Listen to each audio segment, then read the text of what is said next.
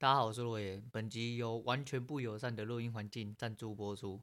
对，就是现在过年期间，简单大家新年快乐。今天是小年夜嘛，就是除夕夜的部分。那因为其实我一直很想要录个一点什么东西来跟大家讲一下，毕竟我这两天的心情有点躁动。我不应该要，不该说我不知道应该要怎么样去形容我这份躁动是从哪里来，可是因为。我人在家，不同于以往我录音环境的部分，所以我得要测试很多，就是关于麦克风收音的部分，或者是其他的部分。那没有办法，我今天真的是很想要讲一些什么东西来跟大家说一下。所以，就算录音环境不是这么友善，可能会录到很多其他背景音之外的部分，那还是想要跟大家在这边新年快乐，想要跟大家说一点话。那今天想要跟大家聊一下，就是所谓的孝顺的问题。那我讲孝顺这两个字的时候，其实我手指有不正常的跟外国人一样摆动，你知道，就是那个比耶，然后两只手双勾的部分。像大家有在看美剧的人，或看比较一些比较了解一些美式做法的人，就知道我在讲什么东西。为什么我要讲这个东西？其实因为孝顺这东西，在我们亚洲人或者是东方人这部分，其实是非常微妙的一个东西哈。很多人都说孝顺孝顺，那请问一下，你心目中的孝顺到底是？规则或者是你的底线到底在哪个部分？很多人说孝顺可能就要像二十四孝一样。我跟你讲，坦白跟你说了，昨天在想这个主题的时候，其实我觉得二十四孝就是你要说它是神话也可以，你要说它说它是笑话也可以，但是你说它是个故事，我觉得有点太言过其实了。就拿卧冰求鲤来说好了，嗯，我这两天都在看一些就是野外求生的一些节目然后。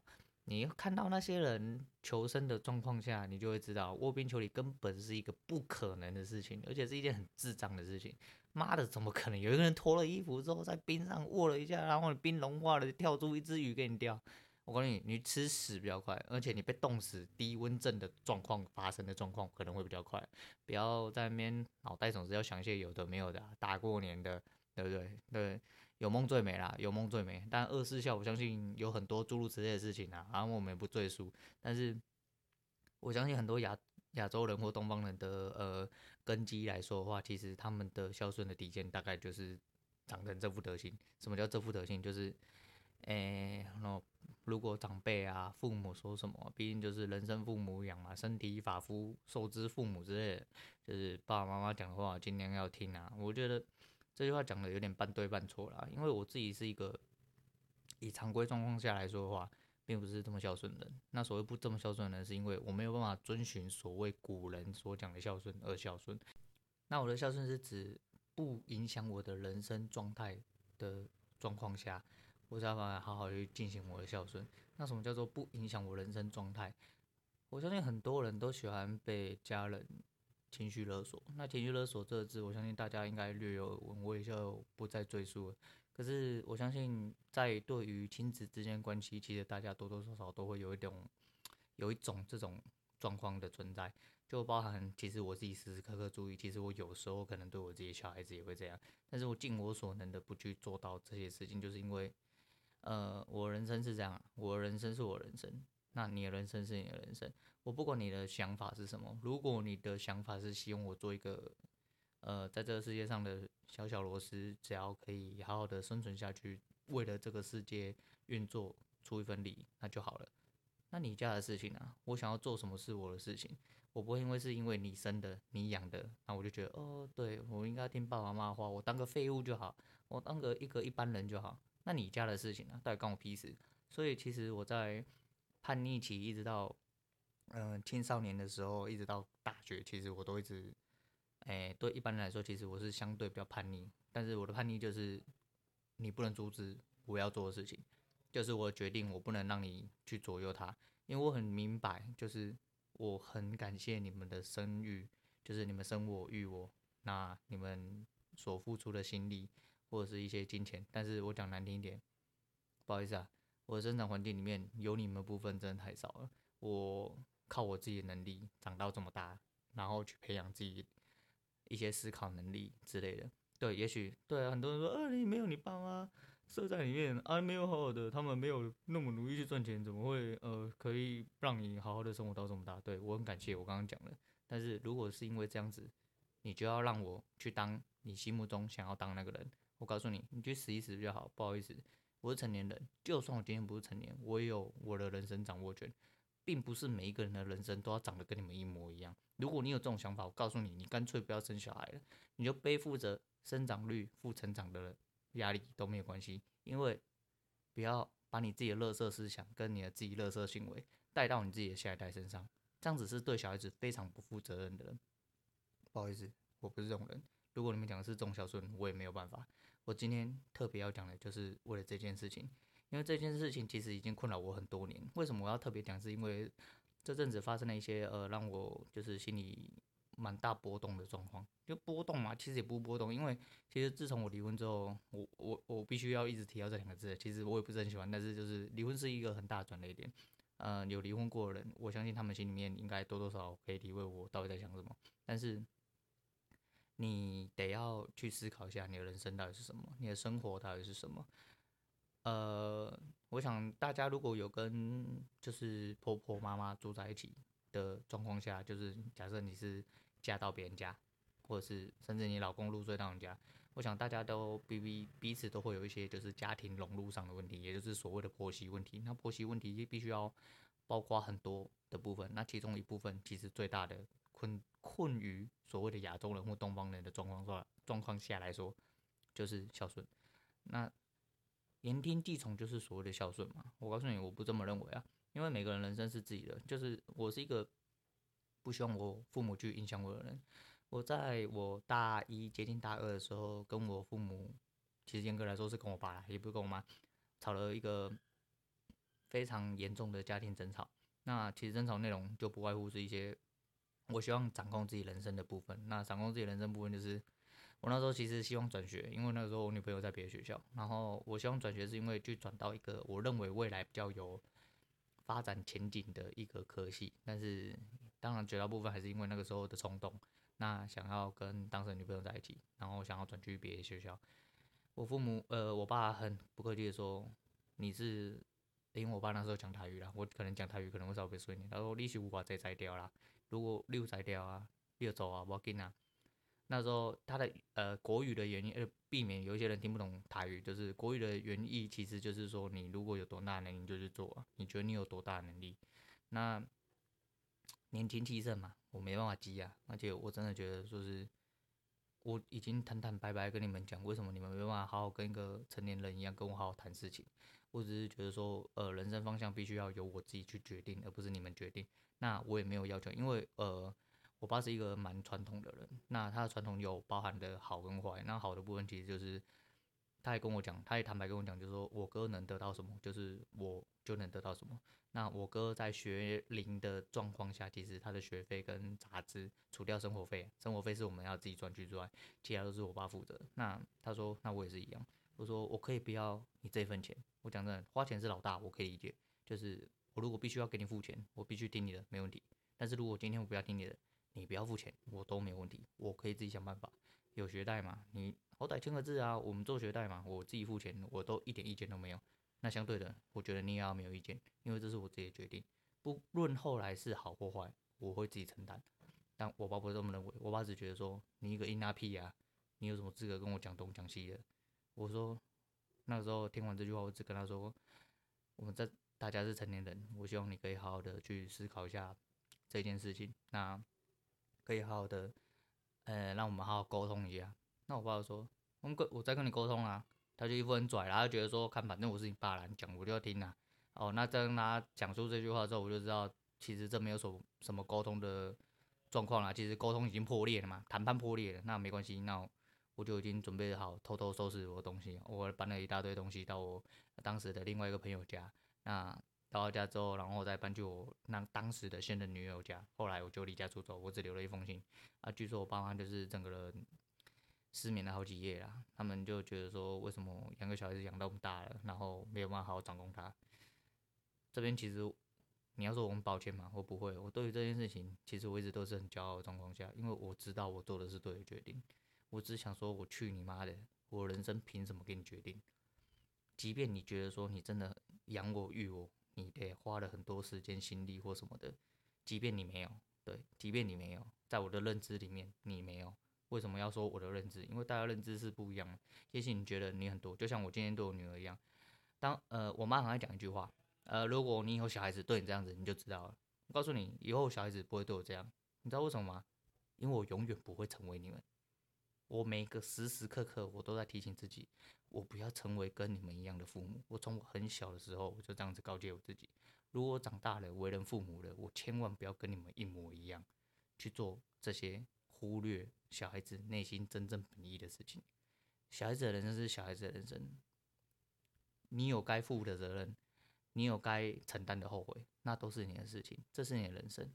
就像我女儿现在都不是很认真刷牙，然后其实天生有点弱视，然后写字还是呃眼睛斜的歪七扭八，头也低得很低，那就跟我讲一样。也许你之后可能我我我尽力了，我我我尝试了半年一年，我得要去调整。我当然也可以压着你，什么东西都不要做，我不给你看电视，我也不要呃让你写字都头这么低，我甚至狠一点，我拿绳子绑着你头发都可以。我不要这样，这是你的人生。我要重复这句话很多遍，这是你的人生。也很多小孩子每天贴着手机看着三五个小时，阿公阿妈爸爸妈妈管不了，只能喂他手机，只能喂他电视。妈的眼睛还不是好好的，但是我女儿就是眼睛天生就是不好，那她也不不常刷牙，也不敢拔牙齿，那牙齿歪了，可能牙齿黄了，这都是她应该要去承担的一些后果。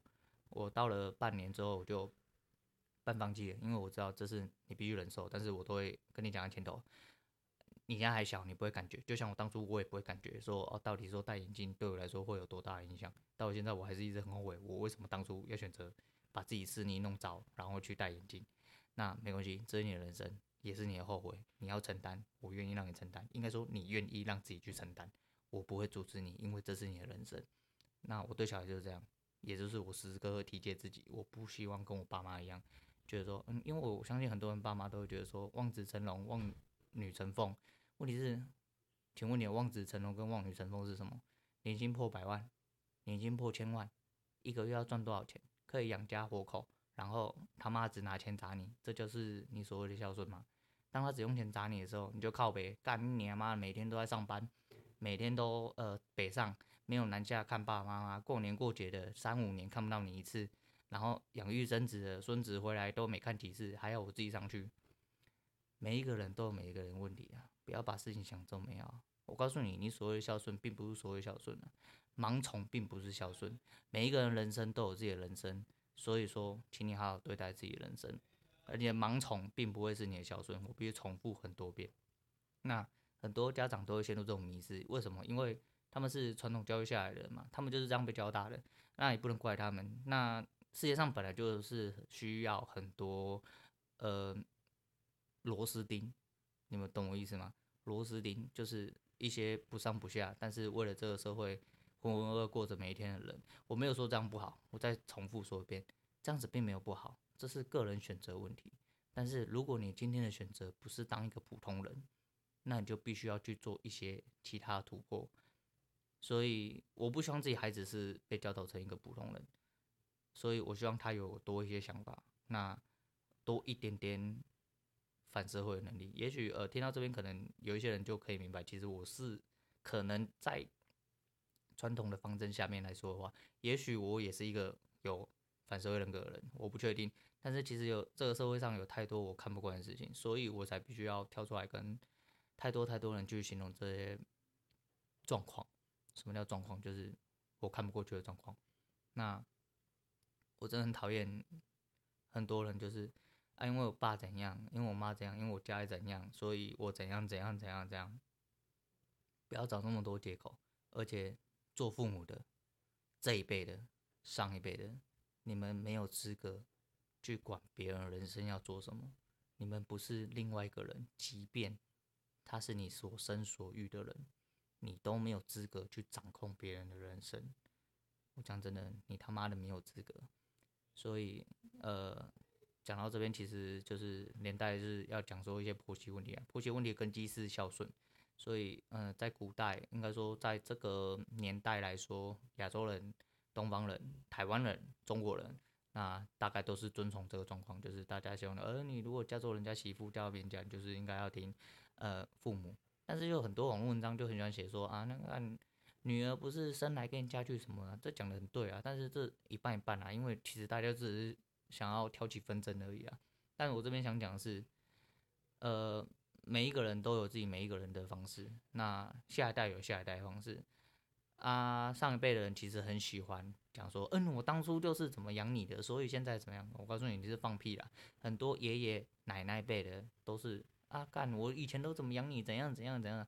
但是他们护孙子护孙女护到靠北了，他妈的，只要孙子一哭啊，孙女一哭，他妈人就不行了。哦，我喂你吃啥小啊？我要带你干嘛？到最后他们养出一大堆智障来，然后到上了社会新闻啊，没有，我家小孩子很乖啊，他在家都不会这样。你他妈在幻想是不是？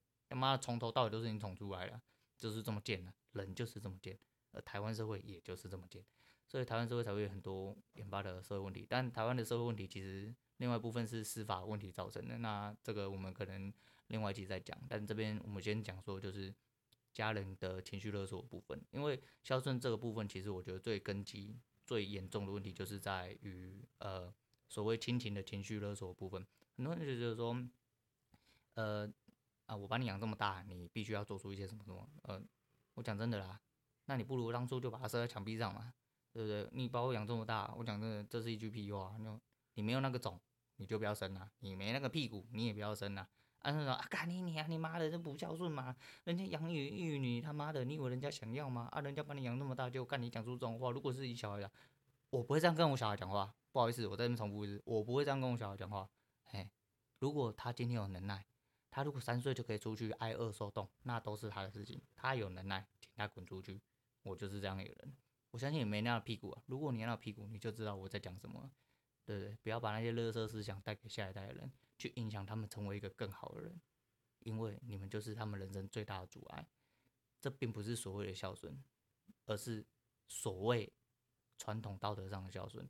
嗯，在百灵果那边，其实我听到了一句我很喜欢的话，就是所谓的道德弹性。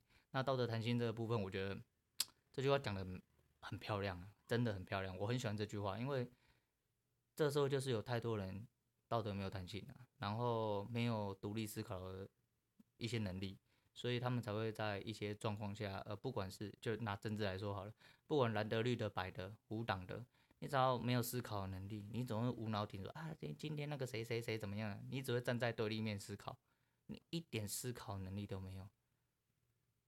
这个东西对状况来说，或者是在现况来说是好是坏，我相信只要有一点正常判断能力的成年人都可以思考出来。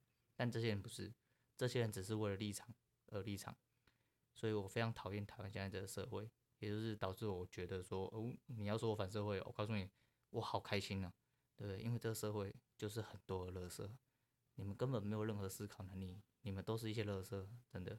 那。我讲这个节目最主要原因也是因为我希望可以把呃这些心态或者心思去传导更多的人。很多人可能是因为某一些状况，尤其是像情绪勒索，有些亲人的情绪勒索，就如同我这么鸡巴的人，当初在我离家出走的时候，跟我妈讲电话，我妈在跟我讲我爸的事情的时候，其实我是忍不住。虽然说我还是一直在反抗，只是我忍不住边讲就是边泣不成声啊。毕竟就是血浓于水，血浓于水啊，但是。我真的就是我没办法接受的事情，我得必须坦然跟你讲说，我没办法接受。但是我的情绪上就是没有办法控制，因为我毕竟知道大家是一家人。那后来所以呃，现在还是有和好嘛，所以现在这个状况。但是你如果让我到了这个岁数，我必须要得要再做出跟这么多年前一样一模一样的决定，我只能告诉你，你就孤单去死吧。对，不好意思，你不是你不配做我父母啊。啊，在这边又有人要高潮了。高潮，你家的事情，你要听你就听，你不听就算了。